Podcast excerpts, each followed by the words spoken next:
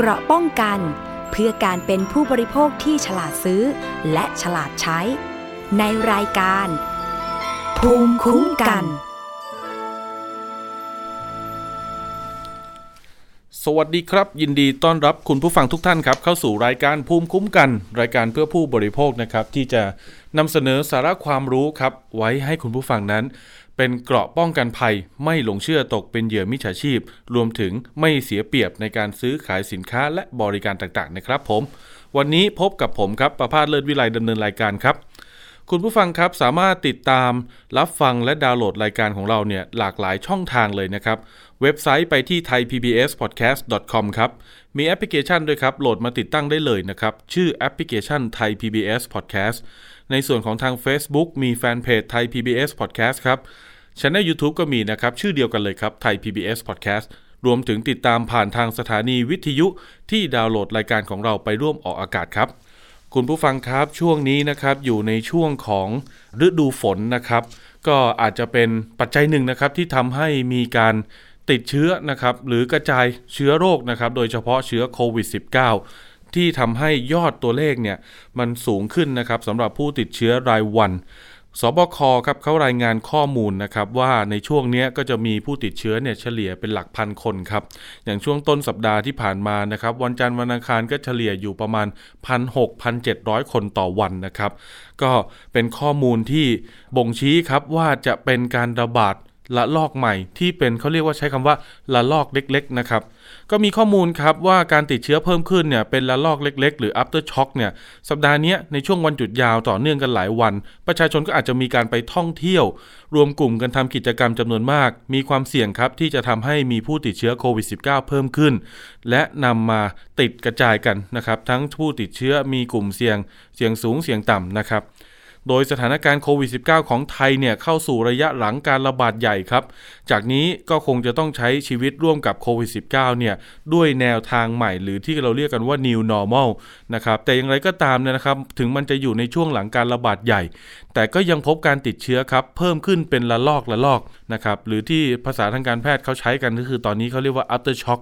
มันสืบเนื่องมาจากการผ่อนคลายมาตรการด้วยส่วนหนึ่งครับ มีการเปิดกิจกรรมทางเศรษฐกิจ มีการเดินทางนะครับ เข้าออกนอกประเทศ มีนักท่องเที่ยวเดินทางเข้ามาจากต่างประเทศนะครับ10 สัปดาห์จากนี้จนถึงเดือนกันยายนเนี่ยนะครับ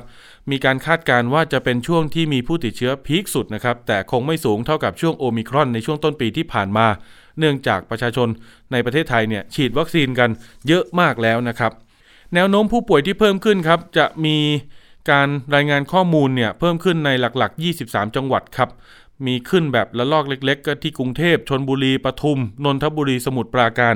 ภูเก็ตเชียงใหม่นะครับระยองตากสมุทรสงครามนะครับสมุทรสาครนะครับตามลำดับ จะสังเกตได้ว่าก็จะเป็นในพื้นที่ที่เป็นแหล่งท่องเที่ยวที่มีผู้คนอาศัยอยู่กระจุกตัวหนาแน่นนะครับอย่างกรุงเทพปริมณฑลรวมถึงจังหวัดที่เป็นแหล่งท่องเที่ยวนะครับไม่ว่าจะเป็นชลบุรีภูเก็ตเชียงใหม่นะครับอันนี้ก็มีผู้ติดเชื้อเพิ่มมากขึ้น ข้อมูลครับกรมวิทยาศาสตร์การแพทย์เนี่ยเขาแถลงยอมรับนะครับว่าประเทศไทยโดยเฉพาะกรุงเทพครับ มีสัดส่วนโอมิครอนสายพันธุ์ย่อย คือ BA.4 และจุด5เนี่ยเพิ่มสูงขึ้นครับ ส่วนความรุนแรงยังสรุปไม่ได้ครับคุณผู้ฟัง เช่นเดียวกับในต่างประเทศนะครับ ที่ก็ยังไม่ทราบข้อมูลที่แน่ชัด แต่เบื้องต้นเนี่ยสัดส่วนผู้ป่วยอาการหนักสูงกว่า BA.2 ครับ แต่ก็ยังต้องเก็บข้อมูลเพิ่มเติมนะครับ มีการประสานโรงพยาบาลในสังกัดนะครับ ส่งผลตรวจ ส่งผลแลบนะครับ มาให้ประเมินทำสถิติเป็นงานวิจัยกัน แล้วเดี๋ยวรอดูครับว่าข้อมูลต่างๆ เหล่านี้นะครับ พอสรุปออกมาแล้วเนี่ยจะมีแนวทางที่จะพัฒนามาตรการของไทยอย่างไรบ้าง ข้อมูลทั้งหมดนี้นะครับคุณผู้ฟังครับผมเอามาฝากกันเพราะว่าอะไร หลายคนเนี่ยครับอาจจะเอ๊ะ ตอนนี้ติดเนี่ยยังรักษาฟรีอยู่ไหมนะครับ แล้วก็ยังาสามารถที่จะเข้าไปรับยานะครับ ไปรับชุดตรวจนะครับ จากตรงไหนได้บ้างนะครับ ยืนยันอย่างนี้ครับคุณผู้ฟังการติดเชื้อยังแบ่งเป็น 3 กลุ่มอาการเหมือนเดิมนะครับ คือกลุ่มสีเขียวนะครับ สีเหลืองและสีแดง กลุ่มสีเขียวเนี่ยรักษาตัวที่บ้านนะครับ ทางสปสช และกระทรวงสาธารณสุขเขายืนยันครับว่า ไม่ว่าจะกลุ่มใดก็แล้วแต่ครับ ยังคงได้รับสิทธิ์รักษาฟรีนะครับ ไม่มีค่าใช้จ่ายตามสิทธิ์ ตามสิทธิ์คืออะไร ถ้าคนปกติสัญชาติไทยทั่วไป ไม่มีประกันสังคม คุณใช้สิทธิ์บัตรทอง ถ้าคุณทำงานประจำนะครับ อยู่ในองค์กรธุรกิจต่างๆนะครับ มีประกันสังคม คุณใช้สิทธิ์ประกันสังคม เวลาที่เขาแบ่งอาการนะครับในกลุ่มของสีเขียวเนี่ยเขาให้รักษาตัวที่บ้านครับ เขาจะแบ่งอาการคือมีไข้เนี่ย37.5 องศา ไม่ได้กลิ่น ไม่รู้รสนะครับ เจ็บคอไอมีน้ำมูก มีผื่นถ่ายเหลวนะครับ ไปรับยาที่ร้านขายยาใกล้บ้าน โดยให้ญาติไปรับนะครับ ไม่ใช่ผู้ติดเชื้อไปเองนะคุณผู้ฟังนะ แล้วกลับมาทานยารักษาตัวที่บ้านตามแนวทางของ Home Isolation นะครับข้อมูลไปดูได้ที่เว็บไซต์ของสปสช ในกลุ่มนี้เขาเรียกว่าเขาใช้วิธีการคือเจอแจกจบ นะครับเป็นผู้ป่วยนอกและแยกกักตัวที่บ้านไปเลย ในส่วนที่ 2 ครับ กลุ่มอาการสีเหลืองนะครับ อยู่ในช่วงเฝ้าระวังต้องมีอาการเช่น มีสติครับ แต่ยังรู้สึกแน่นหน้าอก หายใจลำบากหายใจเร็วเหนื่อย ปอดอักเสบ มีการไอนะครับอ่อนเพลียถ่ายเหลวมากกว่า 3 ครั้งต่อวัน มีอาการแทรกซ้อนจากโรคประจำตัวต่างๆ เด็กเนี่ยถ้าเกิดเป็นเด็กมีอาการซึมนะครับ มีหายใจลำบากกินนมกินอาหารได้น้อยลง หรือรวมถึงกลุ่ม 608 608 คืออะไร ย้ำกันอย่างนี้ว่าคือผู้สูงอายุที่มีอายุตั้งแต่ 60 ปีขึ้นไป แล้วก็เป็นผู้ป่วยที่มีโรคประจำตัว 7 โรคนะครับ คือโรคทางเดินหายใจเรื้อรัง หัวใจและหลอดเลือด ไตวายเรื้อรัง หลอดเลือดสมอง โรคอ้วน น้ำหนักมากกว่า 90 กิโลกรัม โรคมะเร็ง โรคเบาหวาน และหญิงตั้งครรภ์อายุครรภ์12 สัปดาห์ขึ้นไป อันนี้อยู่ในกลุ่มสีเหลืองต้องอยู่ที่โรงพยาบาลนะครับ กลุ่มสีแดงครับ จะต้องเป็นอาการแบบหอบเหนื่อยหนักมากๆ พูดไม่เป็นประโยค พูดต่อเนื่องไม่ไหว แน่นหน้าอก หายใจแล้วเจ็บนะครับปอดอักเสบรุนแรง ตอบสนองช้า หรือรวมถึงกลุ่มที่มีอาการช็อก อาการชักนะครับ อันนี้เป็นโคม่าแล้วนะครับ ไข้สูงกว่า 39 องศาต่อเนื่อง และมีค่าออกซิเจนต่ำกว่า 94 อันนี้ต้องอยู่โรงพยาบาลเลยนะครับ ทั้ง 2 กลุ่มนี้นะครับ กลุ่มสีเขียวเนี่ยเป็นเจอแจกจบ รับยาที่ร้านขายยา จากเภสัชกรใกล้บ้านท่าน ในกลุ่มของสีเหลืองและสีแดงนะครับ จะรักษาฟรีในโรงพยาบาลตามสิทธิการรักษา หรือที่เขาเรียกกันว่า UCEP Plus นะครับคือเข้ารักษาในโรงพยาบาลใดก็ได้ที่อยู่ใกล้ ไม่ว่าจะเป็นรัฐหรือเอกชนนะครับ ไม่เสียค่าใช้จ่ายนะครับ คุณผู้ฟังยังรักษาฟรีอยู่นะ โรงพยาบาลจะดูแลท่านจนหายครับ หรือมีการส่งต่อไปโรงพยาบาลอื่นได้นะครับ หากโรงพยาบาลนั้น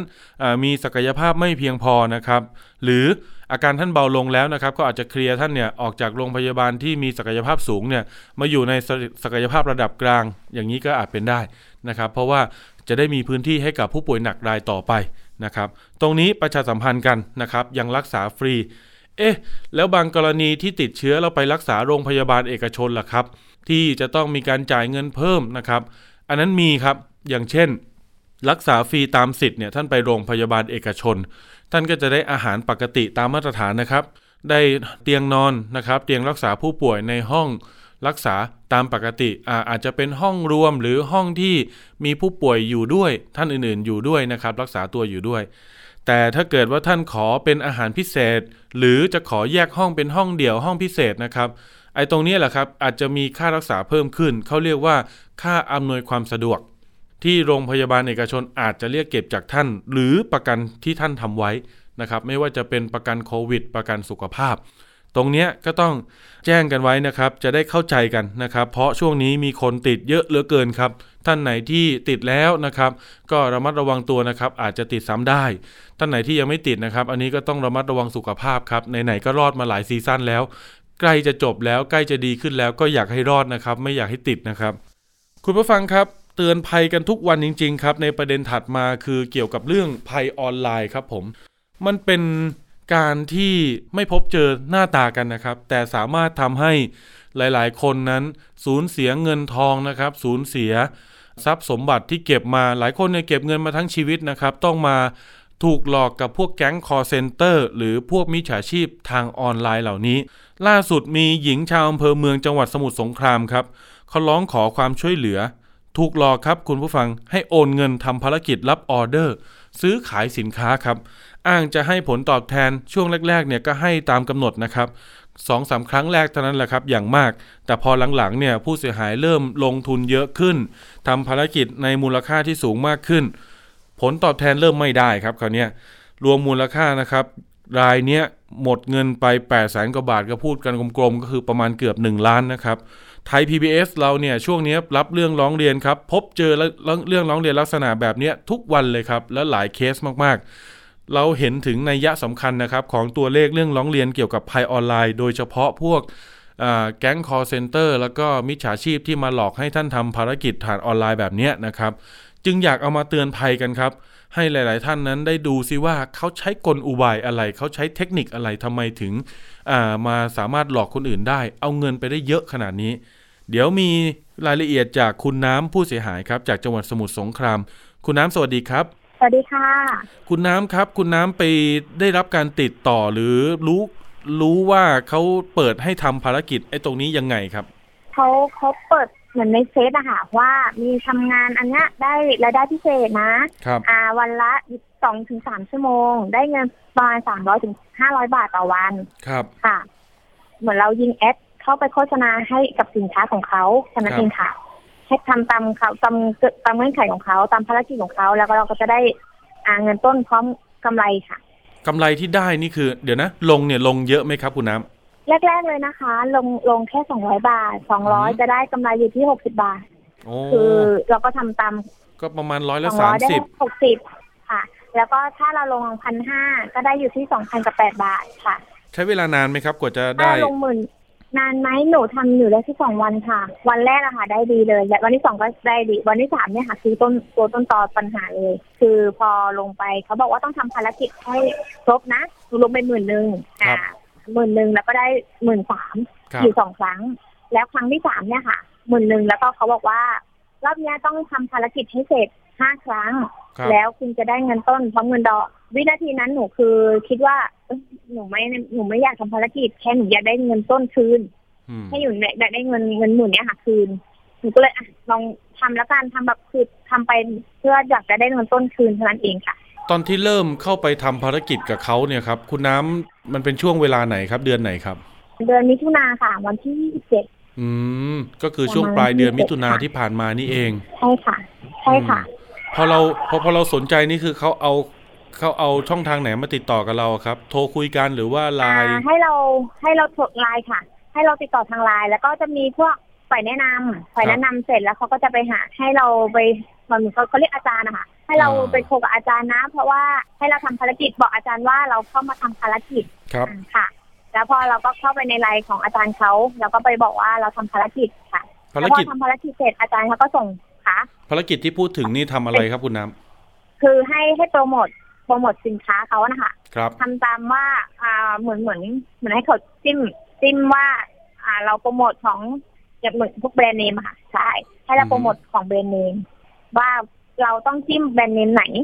แล้วเราก็จิ้มตามเขาอย่างเงี้ยค่ะ ครับ พอเราจิ้มเสร็จอะเขาก็บอกว่าภารกิจเสร็จที่หนึ่งเสร็จแล้วนะ อะให้เราไปติดต่อผู้แนะนำอะหนูก็ไปติดต่ออ่าติดต่อไลน์ของผู้แนะนำว่าภารกิจเสร็จแล้วอะไรเงี้ยค่ะ แล้วพอภารกิจเขาบอกว่ายังไม่จบนะต้องภารกิจต่อไปวินาทีนั้นคือหนูแบบอะไรอะคือแบบภารกิจที่สองนี่คือเก้าหมื่นภารกิจที่สามนี่คือแสนกว่า คือแสนอัพสองแสนสามแสนอะไรเงี้ยค่ะ มาตลอดเลยคือจนฝากครบห้าภารกิจ พอหนูครบห้าภารกิจแล้วเขาก็เบ่งบายว่าต้องมีค่านู่นนี่นั่นเพิ่มนะคะ ถึงจะเบิกเงินได้อะไรเงี้ยค่ะ ครับ หนูเริ่มรู้แล้วว่ามันไม่ใช่แล้วคือคือน่าจะโดนหลอกแล้วค่ะ ว่า มันไม่แบบคือตรงไปตรงมาเหมือนรอบแรกที่ไม่ได้เงินครับใช่ก็คือทุกวันนี้ก็ยังไม่ได้เงิน ทุกวันนี้หนูก็ยังคุยกับเขาอยู่นะคะ ว่าทำไมถึงต้องมาหลอกกันเขาบอกว่าเขาไม่ได้อยากหลอกแต่ว่าเขาก็ถูกบังคับเหมือนกันคุณคุณน้ำไอตอนที่กดกดประชาสัมพันธ์สินค้าเนี่ย คือเขาให้ลิงก์เรามาเข้าไปกดหรือว่ามันเป็นแอป หรือเป็นเว็บครับ เป็นเป็นลิงก์ค่ะเป็นลิงก์แล้วเราก็กดเข้าไป รอบแรกอะค่ะ คือหนูให้หนูกดแอปก่อน เป็นเป็นโหลดแอปแอปขึ้นมาว่า หาเงินผู้ช่วยค่ะ อืม เป็นแอปหาเงินผู้ช่วยใช่ครับ พอเสร็จปุ๊บเขาก็ส่งลิงก์มาใช่ค่ะใช่แล้วเราก็กดเข้าไปแบบให้เราติดต่อไลน์ของผู้แนะนำแล้วเขาก็เลยให้เราอะค่ะโหลดลิงก์เข้ามาค่ะ ว่าอันนี้เป็นลิงก์ของเขาที่ว่าต้องทำภารกิจนะค่ะ คุณน้ำครับพอกดลิงก์ไปแล้วหน้าจอมันขึ้นยังไงบ้าง เป็นหน้าจอของแบรนด์เนมเลยค่ะ คือมีประมาณสักเกือบยี่สิบแบรนด์เนม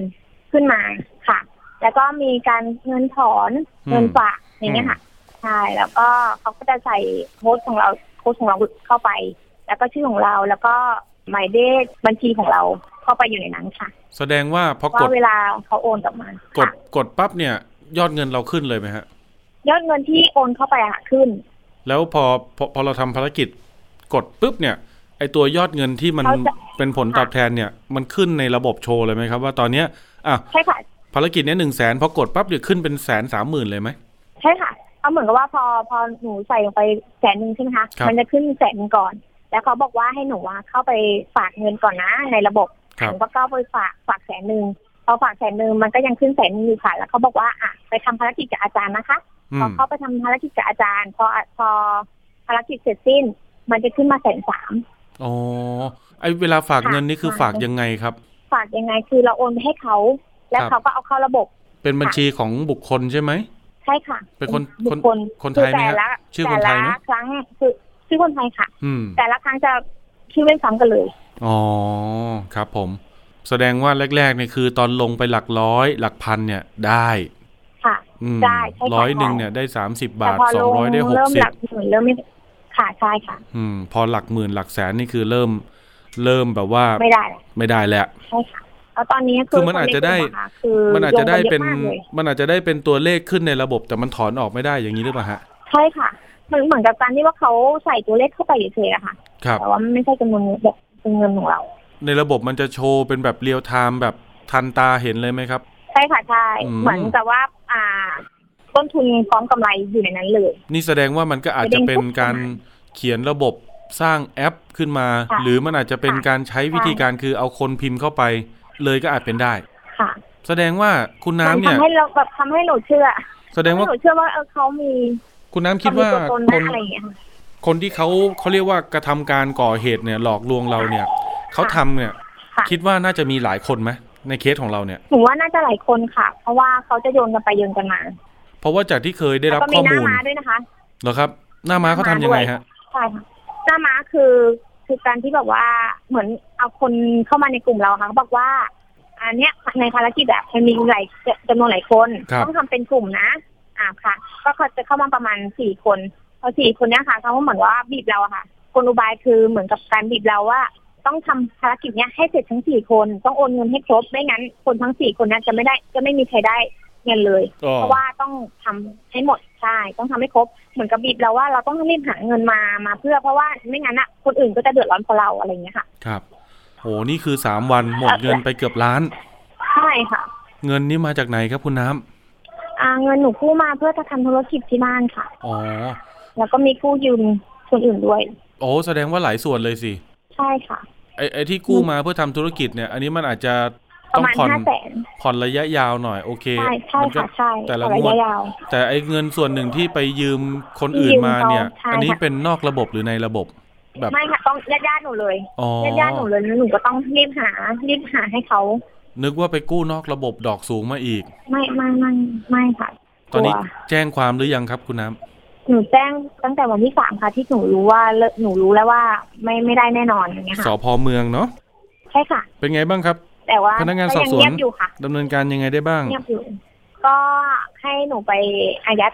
อายัดธนาคารอายัดบัตรอะค่ะครับอายัดบัญชีที่ธนาคาร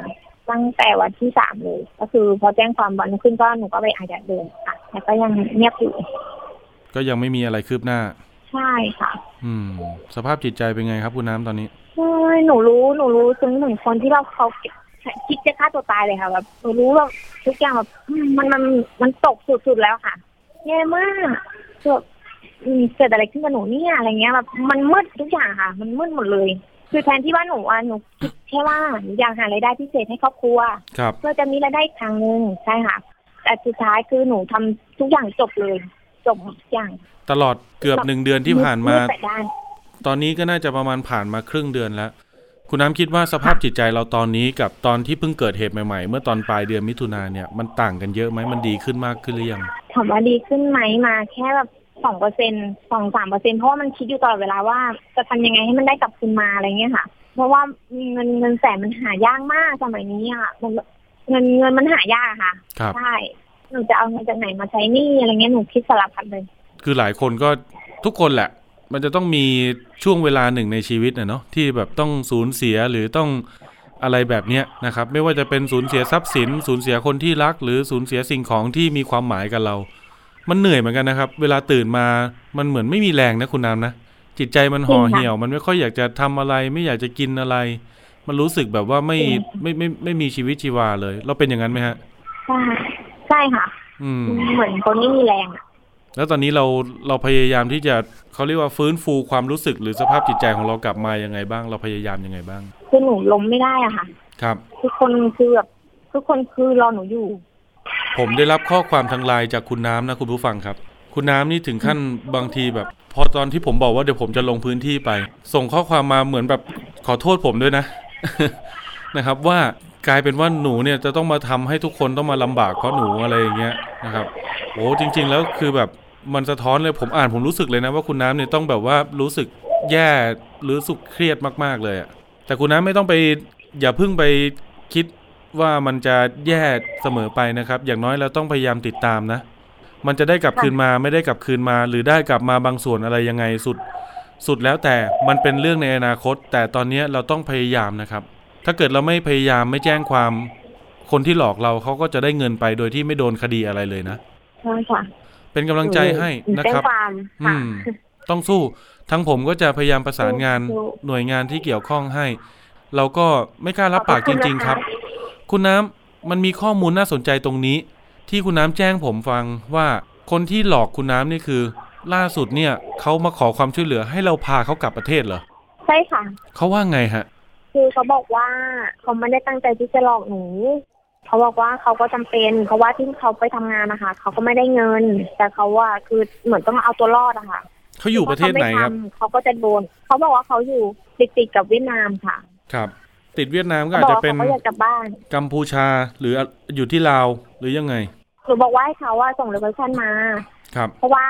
หนูจะได้ประสานงานให้หน่วยงานไปช่วยอะไรอย่างเงี้ยค่ะอืมเขาบอกว่าแล้วถ้าเขา ถ้าหนูไปช่วยเขาอะแล้วเราเราเขาก็ไม่รับปากนะว่าเขาจะได้ทั้งทางๆที่ว่าหนูจะไม่ได้เงินคืนนะอะไรอย่างเงี้ยครับ ยังจะช่วยเขาอยู่ไหมหนูบอกว่า ยังไงหนูก็ต้องช่วย เพราะว่า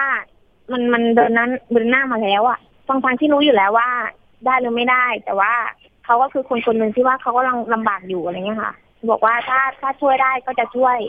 ก็ถ้าอยากให้ช่วยส่ง location มา แล้วก็มาติดต่ออะไรเงี้ยค่ะอืม แล้วก็ถามชื่อเขาว่าเขาเป็นชื่อชื่ออะไรนามสกุลอะไรอยู่จังหวัดไหน ตอนที่อยู่ประเทศไทยเนี่ยค่ะเขาบอกเป็นคนน่านครับเขาก็บอกชื่อนามสกุลมาใช่ค่ะ บอกโอ้โหแล้วเขาก็เลยบอกว่าเดี๋ยวให้ทางตำรวจอะสอบถามชื่อนี้ว่ามีชื่อจริงหรือเปล่าอยู่จังหวัดไหนหรือเปล่านะ เพราะว่าเขาบอกว่าเขาบอกขนาดนี้แล้ว ยังไม่เชื่อใจเขาอีกเหรอบอกว่าหนูก็เลยบอกว่าจะเชื่อใจได้ยังไง เพราะว่าคุณเป็นมิจฉาชีพนะหลอกเราไปตั้งเยอะแล้ว หนูก็ต้องปลอดภัยสำหรับตัวหนูแล้วว่า คุณจะหลอกหนูอีกหรือเปล่าอะไรอย่างเงี้ยค่ะอืม แต่ถ้าคุณไม่หลอกคุณคุณเดือดร้อนจริงอะหนูก็ถ้าช่วยได้หนูก็จะช่วยหนูก็จะซื้อแบบคือหนูก็จะบอกนักข่าวบอกตำรวจให้อะไรเงี้ยค่ะ ประสานงานให้อะไรเงี้ยใช่โอ้ผมถ้าชื่นช่วยได้ก็จะช่วยชื่นชมจิตใจคุณคุณน้ำเลยนะถ้าเกิดเป็นผมผม ผมโดนอย่างคุณน้ำเนี่ยแล้วมาขอให้ผมช่วยเนี่ย ผมยังคิดแล้วคิดอีกนะว่า ผมจะช่วยดีไหมนะอันนี้ผมพูดตรงๆในความเห็นส่วนตัวนะครับ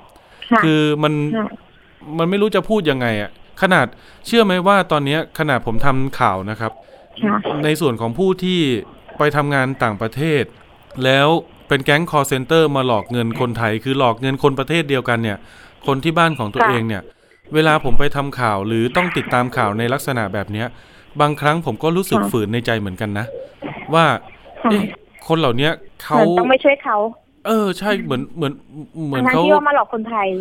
เขาถูกหลอกไปจริงไหมหรือว่าเขาสมัครใจไปหรืออะไรอย่างเงี้ยใช่หนูหนูถามเขานะคะ ว่าหนูขอทำหน่อยได้ไหมครับเพราะที่พี่ไปเนี่ยพี่ไปด้วยความสมัครใจหรือว่าพี่โดนหลอกไป หนูก็ถามอีกว่าพี่เร็วหนูหนูหนูพูดแบบหยาบๆเลยนะคะว่าอ่าพี่มองโดนบังคับให้เร็วพี่เร็วโดยสันดานของพี่อะไรเงี้ยหนูถามด้วยความแบบตรงๆเลยเขาบอกว่าหนูไม่ได้อยากทำหนูก็โดนหลอกมาเหมือนกัน คือคือหนูหนูทำเพราะว่าโดนบังคับอะไรเงี้ยค่ะ ใช่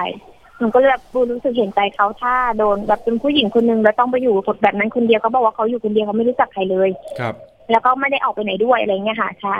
คือหแบนูบก็เลยแบบรู้สึกเห็นใจเขาว่าว่าเป็นผู้หญิงคนเดียวอะต้องไปเผชิญหน้าตรงนั้นนะคะบางคนให้ให้สัมภาษณ์หรือให้ข้อมูลกับผมนะหรือกับสื่ออื่นก็แล้วแต่ที่ผมไปตามอ่านดูนะบอกว่าถูกหลอกไปค่ะแต่อันนี้คือพากันเดินออกนอกประเทศแบบผิดกฎหมายนะคุณผู้ฟังคุณน้ำนะ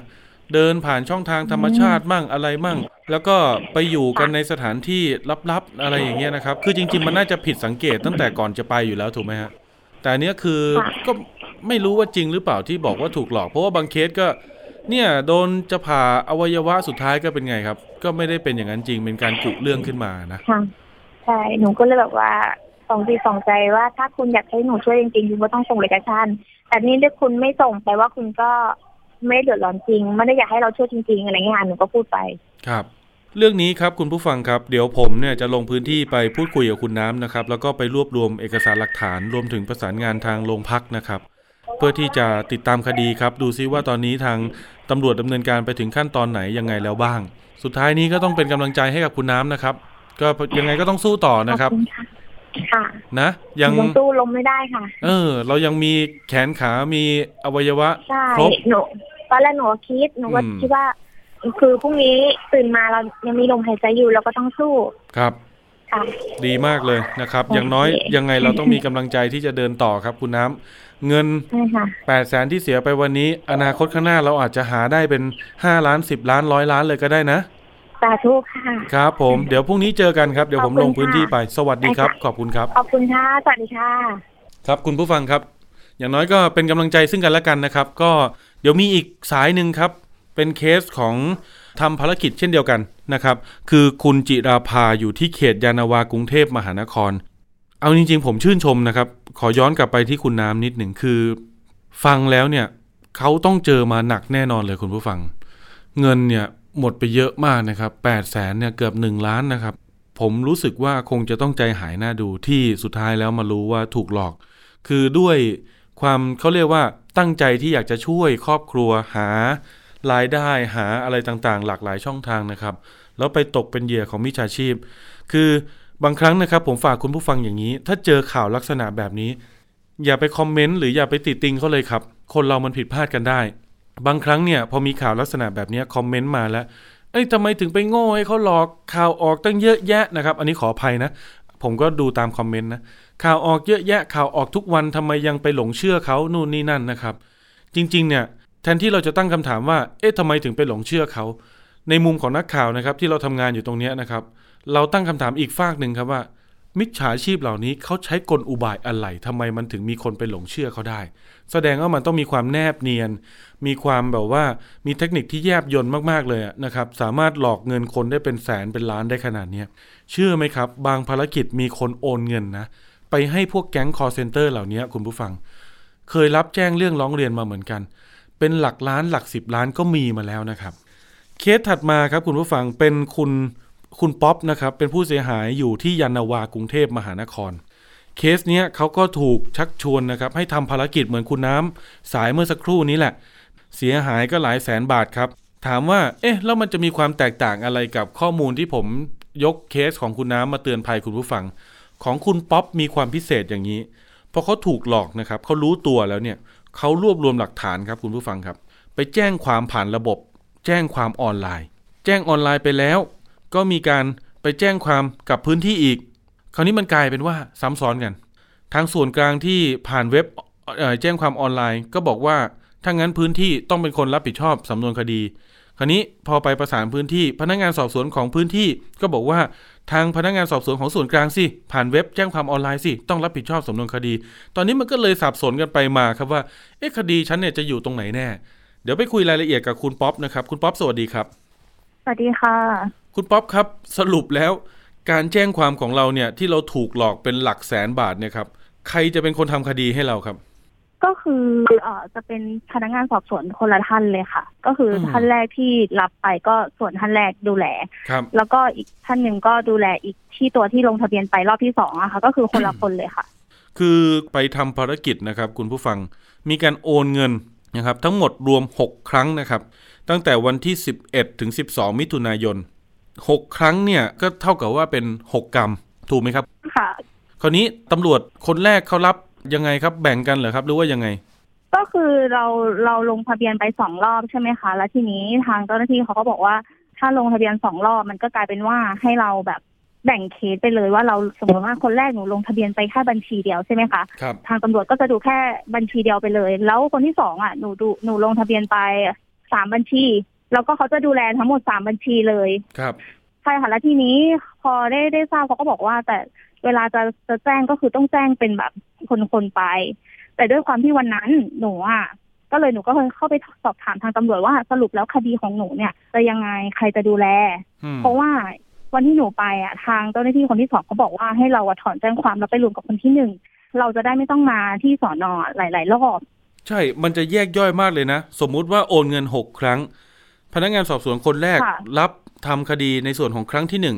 ไอ้ครั้งที่สองครั้งที่สาม เป็นพนักงานสอบสวนอีกคน ครั้งที่สี่ห้าหกเป็นพนักงานสอบสวนอีกคน โอ้อย่างนี้เราต้องไปคุยกับตำรวจถึงสามคนเลยนะครับ ใช่ค่ะ แล้วทีนี้ทางพนักงานสอบสวนคนที่สองเขาก็เลยกลัวว่าเราอะจะซ้ำซ้อนเขาก็เลยเหมือนแจ้งเราว่าให้ไปรวมกับคนแรกจะได้ดูแลเคสนี้เคสเดียวเลยแล้วจะได้นัดมาแบบทีเดียวแล้วก็คุยกับคนคนเดียว ครับ เสร็จแล้ว เอ่อทางมันเป็นความผิดพลาดของพนักงานสอบสวนคนที่สองไม่ได้แจ้งคนแรก ครับ ซึ่งคนแรกก็ไม่ทราบเหมือนกันว่า เออ ได้ได้ถอนแจ้งความไปแล้ว ซึ่งเราทราบจากพนักงานสอบสวนเขาบอกว่าเดี๋ยวมันมันสามารถไปรวมกันได้นะ เดี๋ยวถอนไปก่อน ถอนแล้วก็เอาไปรวมอันแรก ซึ่งแล้วทีนี้หนูก็เลยได้สอบถามไปทางไทยพีบีเอสว่าอะไรอย่างนี้หนูต้องทำยังไงอะไรอย่างเงี้ย แล้วทางทนายก็เลยได้คุยกับทางเอ่อรองผู้กำกับที่สอนอให้ทางทางรองผู้กำกับก็เลยบอกว่าให้รับผิดชอบของใครของมัน อย่างที่ผมบอกแหละ คือคนแรกรับไปกี่ครั้ง คนที่สองกี่ครั้ง คนที่สามกี่ครั้ง อันนี้ก็ต้องไปคุยแต่ละครั้งไปใช่ว่าอย่างนั้น ใช่ใช่ค่ะโอ้ใช่ค่ะ ตอนนี้ก็กลายกลายเป็นว่าหนูก็คือต้องไปให้ปากคำที่รสอนอคือหลายรอบมากเลยอะค่ะ ครับ เอางี้คดีแรกอยู่ที่ไหนครับสอนอไหน อยู่ที่คือสอนอสอนอเดียวกันทั้งหมดเลยค่ะ แต่พนักงานสอบสวนคนละคนอ๋อครับก็คือสอนอทุ่งมหาเมฆหมดเลย แต่ว่าพนักงานสอบสวนเนี่ยสามคนเลย ใช่ค่ะ ก็ก็เลยต้องไปอย่างเงี้ย ก็คือถ้าถ้าท่านท่านสารวัตรเรียกก็ก็ต้องเข้าไปอะไรอย่างเงี้ยค่ะ คุณป๊อปเสียหายรวมทั้งหมดเนี่ยหกครั้งกี่บาทครับ ประมาณแสนสามค่ะหนึ่งแสนสามหมื่นเนาะใช่ค่ะ ผมก็เพิ่งเจอนะ ผมเห็นข้อมูลของคุณป๊อปครั้งแรก ผมงงมากเลยว่า เอ๊ะ ก็แจ้งความแล้วคราวเท่านี้ทำไมถึงมีอ่าหลายสำนวนจังปกตินี่คือถูกหลอกมันก็จะถูกรวมเป็นสำนวนเดียวเนาะพนักงานอายการหรือว่าใช่ศาลเวลาท่านรับคำร้องไปแล้วเนี่ย ท่านจะได้เห็นว่า เออมิจฉาชีพพวกเนี้ยหรือบัญชีม้าพวกเนี้ยมันมีพฤติกรรมในการที่จะหลอกลวงส่งมูลค่าความเสียหายมากน้อยขนาดไหน แต่พอไปแยกปุ๊บมันก็จะกลายเป็นคดีเล็กหลายคดีถูกไหมฮะใช่ค่ะหนูก็ไม่ทราบเหมือนกันว่าจะจะทำยังไงให้มันรวมได้ แต่ด้วยความที่ทางรองผู้กำกับแจ้งมาแบบนี้ ไม่สามารถที่จะรวมกับคนแรกได้ หรือคนที่สองรวมเอาอันไหนอันหนึงมารวมกัน เขาบอกว่าให้เราแยกเราก็ต้องแยก เพราะว่ามันเป็นดุลพินิจของรองผู้กำกับถูกไหมคะ ครับ ไม่เป็นไร เดี๋ยวตรงนี้เดี๋ยวเดี๋ยวเดี๋ยวเดี๋ยวทางทีมข่าวเราก็คือต้องเรียนคุณผู้ฟังอย่างนี้เดี๋ยวพรุ่งนี้ผมจะลงพื้นที่ไปคุยรายละเอียดแล้วไปสัมภาษณ์คุณน้ำผู้เสียหายสายแรกที่อยู่สมุทรสงคราม เสร็จแล้วเนี่ยช่วงบ่ายเนี่ยเดี๋ยวนัดกับคุณป๊อปเพื่อที่จะเข้าไปที่สอนอทุ่งมหาเมฆใช่ไหมครับ จะไปพบพนักงานสอบสวนถูกต้องไหมใช่ค่ะ โอเค เดี๋ยวพรุ่งนี้ช่วงบ่ายเราเจอกัน แล้วเดี๋ยวลองไปดูซิว่าทางอ่ารายละเอียดในส่วนของทางตำรวจเนี่ยเป็นยังไงบ้าง แล้วเดี๋ยวผมจะลองสอบถามดูครับได้ในส่วนของทางหลักเกณฑ์ของสำนักงานตำรวจแห่งชาติรวมถึงพนักงานอายการท่านจะมีคำแนะนำยังไงบ้าง เพื่อที่ว่าหนึ่งก็คือคุณคุณป๊อปเสียหายอยู่แล้วเนี่ยนะครับ ยิ่งมาเจอความยุ่งยากเรื่องคดี มันก็จะยิ่งทำให้เราเขาเรียกว่าไงสูญเสียพลังกับเรื่องนี้ไปเยอะนะใช่ค่ะท้อมากเลยค่ะ ก็คือแบบอืมหนูไม่รู้จะปรึกษาใครเราก็เครียดมากเราก็ไม่รู้ว่าเราจะได้เงินคืนไหมอะไรต่างๆ คือ เราก็ไม่รู้มันจะต้องเป็นยังไงต่อไปอะค่ะ ครับ ผมเตือนไว้ก่อนเลยนะครับ ใครที่คิดจะไปรับจ้างเปิดบัญชีธนาคารนะครับ คือแก๊งคอร์เซนเตอร์นะคุณผู้ฟังนะทำงานไม่ได้หลอกคนไม่ได้ ถ้าเขาไม่มีบัญชีไอคนที่รับเปิดบัญชีรับจ้างเปิดเนี่ยนะครับ บอกไว้เลยนะครับ โดนโทษหนักนะ หนักพอๆกับคนที่หลอกแล้วได้ตังค์ไป คุณไปรับจ้างเปิดเนี่ยห้าร้อยพันหนึ่งสองพันสามพันนะครับ คุณอาจจะได้เงินแค่ครั้งเดียวนะ แต่เวลารับโทษเนี่ย หรือโดนคดีเนี่ย โดนพอๆกับคนที่หลอกเงิน แล้วได้เงินไปเป็นแสนเป็นล้านเลยนะครับ อันนี้ลองคิดดูให้ดี ของคุณคุณป๊อปนี่มีบัญชีม้ากี่บัญชีครับที่เราโอนเงินไปสี่บัญชีค่ะ อ่าสี่บัญชีสี่คนนี้นี่เตรียมตัวเลยนะครับ เดี๋ยวพนักงานสอบสวนส่งหมายเรียกไปนะครับ แล้วก็ส่งหมายอ่าหมายลงหมายเรียกหมายจับหมายอะไรก็แล้วแต่นะครับ รอดูนะครับว่าจะโดนโทษกันยังไงบ้าง ผมเตือนไว้เลยนะครับ เพราะว่าอะไรบัญชีม้าคือกลไกสำคัญครับคุณผู้ฟังที่ทำให้แก๊งคอร์เซนเตอร์เนี่ยมันไปหลอกคนได้ โทษหนักพอๆกันนะครับ มันเหมือนกับว่าคุณร่วมกัน ของอย่างเงี้ยคุณเอาไปให้คนอื่นใช้ได้ยังไง มันเป็นของส่วนตัว ใครที่รับจ้างเปิดบัญชีม้าตอนนี้กลับตัวกลับใจนะ ไปแจ้งปิดบัญชีซะให้เรียบร้อย เพราะถ้าบัญชีคุณยังถูกเอาไปใช้แล้วไปหลอกคนแล้วถูกแจ้งความเนี่ยแบบที่คุณป๊อปเข้าไปแจ้งนะคุณโดนโทษแน่นอน ข้อมูลที่น่าตกใจคือเราไปเจอครับ เจ้าของบัญชีม้า เด็กสุดอายุ 15 ปีเองนะครับ โอ้โห มันเป็นอย่างนี้ได้ยังไงนะครับ การที่เด็ก 15 ปีมาเปิดบัญชี แล้วเอาไปขายให้กับมิจฉาชีพ เพื่อแลกกับเงินจำนวนหนึ่งนะครับ แต่อนาคตเนี่ยไม่รู้ว่าจะโดนคดีหรือเปล่า โอ้โห ตรงนี้น่าตกใจมากนะครับ มันเริ่มจะลุกลามไปกันใหญ่แล้วนะครับ ยังไงฝากหน่วยงานที่เกี่ยวข้องนะครับ ทั้งในส่วนของการปราบปรามโอเค ตามตำรวจก็ทำอยู่ แต่ในมิติของการป้องปราม ตรงนี้ประชาชนผู้บริโภคอย่างเรา หรือว่าประชาชนทั่วไปอย่างเราเนี่ยก็ควรจะต้องมีภูมิคุ้มกันไว้ด้วยในระดับหนึ่งอย่าไปหลงเชื่อนะครับ ไม่ว่ายังไงก็แล้วแต่จะบอกว่าโดนคดีโดนตรวจสอบอะไรก็แล้วแต่อย่าไปหลงเชื่อเขาง่าย ๆ อย่างน้อยวางสายแล้วตั้งสติ ลองคิดทบทวนและติดต่อไปยังหน่วยงานต้นทางดูก่อนว่ามันจริงไหมหรือไม่ก็ไปด้วยตัวเองเลยครับ ยังไงเดี๋ยวเป็นกำลังใจให้คุณป๊อปนะครับเดี๋ยวพรุ่งนี้เจอกันนะครับที่สอนอทุ่งมหาเมฆนะค่ะโอเคครับ ผมขอบคุณมากครับ สวัสดีครับค่ะสวัสดีค่ะ ช่วงถัดไปครับคุณผู้ฟังครับ คิดก่อนเชื่อกับดรแก้วกังสดานอัมภัยนักพิษวิทยา และคุณชนาทิพย์ไพพงศ์นะครับ วันนี้มาในชื่อตอนงานวิจัยหนอนกินพลาสติก อาจเป็นข่าวดีในการช่วยลดขยะพลาสติก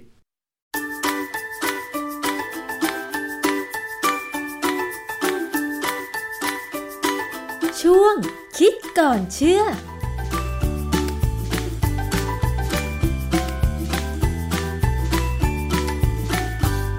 พบกันในช่วงคิดก่อนเชื่อกับ ดรแก้วกังสดานนภัยนักพิษวิทยากับดิฉันชนาทิพไพรพงศ์นะคะ วันนี้เรามาคุยเกี่ยวกับเรื่องของพลาสติกกันอีกสักครั้งหนึ่งค่ะคุณผู้ฟัง ทุกวันนี้มนุษย์เราใช้พลาสติกกันมากขึ้นเหลือเกินนะคะ โดยเฉพาะในช่วงที่ผ่านมา 2-3 ปี ที่มีการระบาดของโควิด -19 ซึ่งเราเนี่ยอาจจะต้องใช้พลาสติกกันมากขึ้น เนื่องมาจากว่าเราอาจจะสั่งอาหารมากินที่บ้านมากขึ้น แล้วแพคเกจจิ้งที่ใช้ใส่อาหารมาส่วนมากก็จะเป็นพลาสติกนะคะ ไม่ว่าจะเป็นถุงพลาสติก หรือว่ากล่องพลาสติก มันก็ทำให้ตอนนี้ค่ะ ขยะพลาสติกล้นโลกทีเดียวนะคะ อย่าว่าแต่เมืองไทยเลยนะคะ ในต่างประเทศเองบางประเทศก็มีขยะพลาสติกเพิ่มมากขึ้น มันก็เลยกลายเป็นปัญหา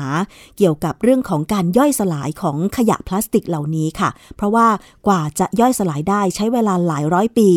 ซึ่งทำให้มลภาวะจากพลาสติก เป็นปัญหาสิ่งแวดล้อมที่สำคัญทีเดียวนะคะ ที่ผ่านมานักวิทยาศาสตร์ ให้ความสำคัญเรื่องของการย่อยสลายและการเปลี่ยนรูปของพลาสติก โดยอาศัยจุลินทรีย์ค่ะ ซึ่งอาจจะต้องมีการตัดแต่งทางพันธุกรรม หรือใช้เอนไซม์แต่ว่าคุณผู้ฟังคะตอนนี้มีข่าวล่าสุดบอกว่า มีงานวิจัยของนักวิทยาศาสตร์ มหาวิทยาลัยควีนสแลนด์ ประเทศออสเตรเลียนะคะ งานวิจัยของเขาล่าสุดเนี่ยบอกว่าอาจจะเป็นหนทางใหม่ ในการกำจัดพลาสติกให้เร็วแล้วก็ดีขึ้น ก็คือการใช้หนอนในการกินพลาสติก เรื่องนี้น่าแปลกใจไหมคะว่า เจ้าหนอนนี้เนี่ยมันจะสามารถกินพลาสติก แล้วมีชีวิตอยู่ได้อย่างไร แล้ววิธีวิจัยของเขาเป็นอย่างไร ต้องไปสอบถามกับอาจารย์แก้วค่ะ อาจารย์คะ งานวิจัย หนอนกินพลาสติก เพื่อกำจัดขยะพลาสติกนี่ เป็นยังไงคะอาจารย์ คือเป็นการทดลองซึ่งความจริงเมื่อเราดูหัวข้อเนี่ยนะเราก็น่ารู้สึกสนใจว่า เออหนอนกินได้ แต่ความจริงผมเล่าเลยโดยสรุปเลยก่อนว่า ลึกๆเนี่ยในหนอนเนี่ยจะมีแบคทีเรีย ซึ่งก็ช่วยย่อยพลาสติกได้ คือตัวหนอนเองเนี่ยเขาไม่ได้มีเอนไซม์ที่จะมาย่อยหรอกแต่เขาอาศัยแบคทีเรีย แล้วพอแบคทีเรียเนี่ยย่อยพลาสติกได้แล้วเนี่ย ก็จะเป็นแหล่งอาหาร เพราะว่าพลาสติกนี่ก็เป็นเป็นเขาเรียกอะไรเป็นไฮโดรคาร์บอน ซึ่งก็เป็นแหล่งพลังงานของสิ่งมีชีวิตได้ดี แนวคิดของงานวิจัยนี้เขามีวิธีวิจัยแล้วก็มีรายละเอียดเป็นยังไงบ้างคะอาจารย์ คือเขามองว่าพลาสติกเนี่ยมันย่อยยาก แต่ความจริงพลาสติกได้ย่อยได้บ้างด้วยแบคทีเรีย แต่คราวนี้เขาก็ลองมองดูว่าเออถ้าเอาหนอนบางอย่างเนี่ยซึ่งเป็นหนอนที่มันกินอะไรก็ได้ แล้วเราก็โตได้ หนอนพวกนี้เป็นหนอนของด้วงนะเป็นแมลงตัวใหญ่นะแต่หนอนเนี่ยเป็นหนอนของประเทศทางด้านแถวอเมริกาใต้อเมริกากลางอะไรพวกเนี้ยเขาทำการวิจัยที่ไม่ยากนะเขาเริ่มต้นเนี่ยเขาหาหนอนมาชนิดหนึ่ง บ้านเราเนี่ยมีคนไทยเคยเขียนบทความเนี่ยเขาเรียกหนอนตัวนี้ว่าหนอนนกยักษ์คือความจริงการเป็นหนอนนกเนี่ยความหมายก็คือเป็นหนอนที่ตัวใหญ่ๆนะแล้วบ้านเราก็มีการเลี้ยงหนอนนก เยอะพอสมควรเพื่อเอาไปใช้เป็นอาหารของปลาอาหารของสัตว์หลาย ๆ ชนิดนะฮะแต่เจ้าหนอนนกยักษ์ของที่เขาศึกษาเนี่ยชื่อ Zophobas morio อันนี้เป็นชื่อภาษาละตินเนี่ยนะค่ะหรือว่าฝรั่งใช้คำว่า superworm superworm ก็คือซูเปอร์ก็แปลว่าใหญ่อะแหละนะ worm ก็หนอนค่ะหนอนพวกเนี้ยเป็นของด้วงสีดำตัวหนึ่งชนิดหนึ่ง เขาเรียกว่า darkling beetle ตัวหนอนเนี่ย จะยาวได้ถึง 55มิลลิเมตรก็คือประมาณ 5 เซ็น เพราะฉะนั้นหนอนพวกนี้ก็สามารถที่จะเอามาใช้เป็นมาเลี้ยงเป็นอาหารของสัตว์หลายๆชนิดได้พวกนกต่างๆเนี่ยได้นะฮะ ในบทความของเขาเนี่ยเขาพูดถึงแบคทีเรียสองสายพันธุ์ ซึ่งอยู่ใน wax worm ก็เป็นหนอนอีกแบบหนึ่งแบคทีเรียเนี่ยสามารถจะย่อยพลาสติกได้อยู่แล้ว โดยเอนไซม์ของแบคทีเรียพวกนี้แหละที่เขามีอยู่นะฮะ เป็นหนอนอีกอันหนึงก็เป็นหนอนที่อยู่ใน wax moth ก็เป็นผีเสื้อกินไข่ผึ้งอันนี้เป็นของอินเดีย หนอนพวกนี้สามารถย่อยพลาสติก พลาสติกเนี่ยเรารู้ว่าเป็นโพลิเมอร์ของสารไฮโดรคาร์บอน เพราะฉะนั้นลักษณะของโมเลกุลเขาเนี่ยยาว ใหญ่ยาว ซึ่งทำให้มันย่อยยากในธรรมชาติ แต่ว่าความที่หนอนเนี่ยเขามีเอนไซม์เนี่ยสามารถตัดให้สายของโพลิเมอร์เนี่ยหลุดออกมาเป็นโมโนเมอร์ได้ ซึ่งโมโนเมอร์เนี่ยนะอย่างของที่เขาศึกษาเนี่ยเขาใช้โพลีสไตรีนโพลีสไตรีนเนี่ยถ้าตัวพลาสติกเองเนี่ยไม่มีอันตราย แต่ตัวสไตรีนเฉยๆอะที่เป็นเราเรียกว่าเป็นโมโนเมอร์เนี่ยตัวนี้จริง ๆ แล้วเป็นสารค่อนข้างจะมีพิษนะสันนิษฐานว่าเป็นสารก่อมะเร็งด้วย เพราะฉะนั้นเนี่ยหนอนที่กินโพลีสไตรีนเข้าไปเนี่ยผมยังสงสัยอยู่เหมือนกันว่าสุดท้ายหนอนพวกนี้จะกลายพันธุ์ไหมเพราะว่าสารที่เป็นพวกสารก่อมะเร็งเนี่ยมักจะก่อกลายพันธุ์ แต่ไม่เป็นไร งานวิจัยเขาออกมาก็ว่ามันย่อยได้ ก็เป็นแนวทางหนึ่งว่า เรามีทางทำให้พลาสติกที่เป็นโมโนเมอร์ยาวๆเนี่ยมันเล็กลงไปได้ จนกลายเป็นโมโนเมอร์ค่ะซึ่งโมโนเมอร์พวกเนี้ยถ้าเราดูแลดีๆเนี่ยเราก็สามารถเอาไปใช้ประโยชน์ได้เหมือนกันนะฮะสรุปแล้วก็คืองานวิจัยของนักวิทยาศาสตร์ มหาวิทยาลัยควีนส์แลนด์ประเทศออสเตรเลียกับบทความวิจัย ที่แปลเป็นภาษาไทยว่าข้อมูลเกี่ยวกับการย่อยสลายทางชีวภาพของพลาสติก ความสามารถของแบคทีเรียในการทำงานภายใน superworm ซึ่งถูกทดลองให้กินโฟมเป็นอาหาร ตรงนี้เขาใช้หนอน Zophobas morio หรือหนอนนกยักษ์วิจัยอย่างเดียวเหรอคะอาจารย์เออเขาใช้หนอนตัวนี้ในการวิจัยของเขาเนี่ยน่าสนใจดีเขาบอกว่ามีหนอนอยู่สามกลุ่ม กลุ่มแรกเนี่ยเขาให้กินรำข้าวสาลีอย่างเดียว อันนี้เป็นธรรมดา เป็นกลุ่มที่จะต้องเจริญดีแน่ เพราะว่ากินรำก็ได้ได้สารอาหารนะนะกลุ่มที่สองเนี่ยเขาให้กินโพลีสไตรีนซึ่งเป็นโฟมขาวๆบทความวิจัยของเขาเนี่ยเป็นรูปโฟมขาวๆที่เราเห็น เป็นโฟมที่ใช้บุในกล่อง เวลาที่เราซื้อพวกอุปกรณ์อะไรต่างๆ เขาก็บุมาในกล่องเพื่อกันกระแทกใช่ไหมคะอาจารย์ใช่อันนี้คือเป็นโพลีสไตรีนนะฮะกลุ่มที่สองกินในพวกนี้อย่างเดียวเลย แล้วกลุ่มที่สามนี่ไม่ให้กินอะไรเลย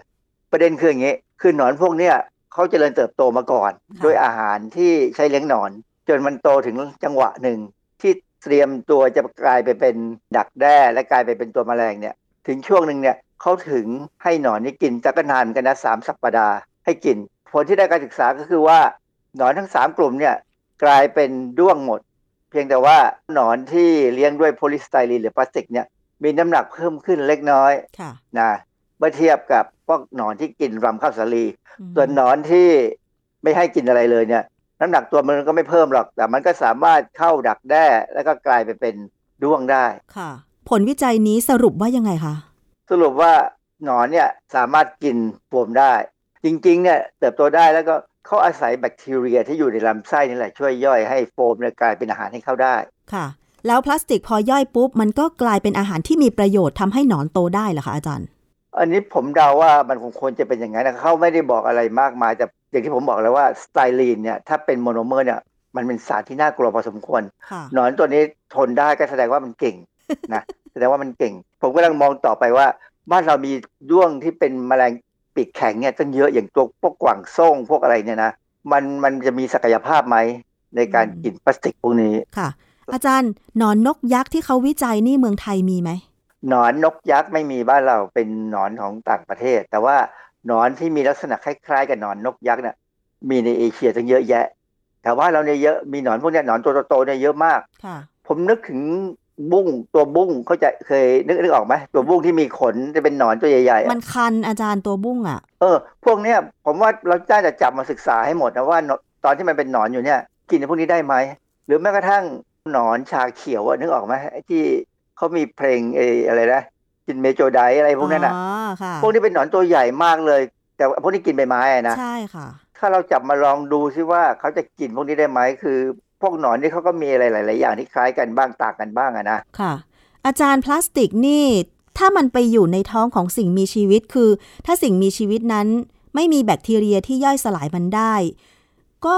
ไม่สามารถที่จะอยู่ได้ใช่ไหมเพราะว่าเคยเห็นข่าวไหมคะว่าสัตว์ทะเลอย่าง อย่างวานที่กินพลาสติกเข้าไปแล้วก็เกยตื้นตายอย่างเงี้ยค่ะอาจารย์ เข้าใจว่าสัตว์ทะเลอาจจะคือจริงๆเนี่ยผมว่าสัตว์ทุกชนิดนะในโลกเนี้ยมีแบคทีเรียอยู่ในตัวทั้งนั้นแหละค่ะเพียงแต่ว่าพลาสติกนั้นถูกย่อยได้หรือเปล่าเออสัตว์ทุกชนิดเนี่ยมีแบคทีเรียแน่ๆเพราะถ้าเราไปผ่าดูเนี่ยต้องเจอมนุษย์เรายังมีแบคทีเรียตั้งเยอะแยะในลำไส้ใหญ่เพียงแต่ว่าแบคทีเรียในลำไส้ใหญ่เราเนี่ยย่อยพลาสติกไม่ได้ค่ะเป็นคนละแบบกันอ๋อนะฮะเพราะฉะนั้นเออเรื่องนี้เป็นเรื่องที่น่าศึกษา คงไม่ต้องไปถึงกับไปเอาหนอน Zophobas morio นี่มาหรอก หนอนบ้านเราเนี่ยมีเยอะแยะ ถ้ามีคนจะคิดศึกษา และมีเงินทุนวิจัยที่จะทำเพราะว่าการศึกษาพวกนี้จริงแล้วเนี่ยใช้เงินไม่มาก อาจารย์แล้วงานวิจัยของที่มหาวิทยาลัยควีนสแลนด์เนี่ยค่ะเขาให้หนอนกินพลาสติกที่เป็นกล่องโฟม พลาสติกโพลีสไตรีนเนี่ยเยอะไหมคะอาจารย์ ก็กินได้ตั้งสามสัปดาห์อืมเอ่อก็กินไปเรื่อยๆ น้ำหนักขึ้นเล็กน้อย คือไม่ได้ขึ้นมากเข้าใจว่าเจ้าสไตลีนที่ได้ออกมาเนี่ยจากการที่แบคทีเรียในลำไส้หนอนเนี่ยย่อยเนี่ยมันคงไม่มากนักหรอกแต่ว่าทำให้หนอนเนี่ยมีชีวิตอยู่ได้ แล้วก็พัฒนาเข้าดักแด้แล้วก็ไปเป็นตัวด้วงได้ แต่มันจริงๆหนอนพวกนี้เขาเตรียมพร้อมแล้วล่ะที่จะเข้าไปเป็นดักแด้ เพราะว่ากลุ่มที่ไม่ได้กินอะไรเลย ก็ยังรอดแล้วก็เป็นด้วงได้แต่เข้าใจว่าอาจจะเป็นด้วงที่ตัวเล็กกว่านะเขาไม่ได้พูดถึงอย่างนั้นนะนะค่ะแต่ไม่ได้กินอาหารเลยมันก็จะ ใหญ่ได้ยังไงใช่ไหมฮะ ใช่ สงสัยอยู่ค่ะว่า พลาสติกโพลีสไตรีนนี่คือพอมันไปอยู่ในท้องของหนอนแล้วมันจะกลายเป็นอะไร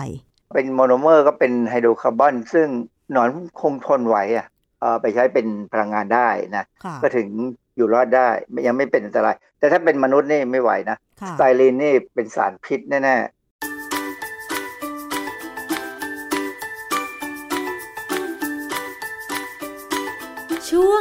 คิดก่อนเชื่อ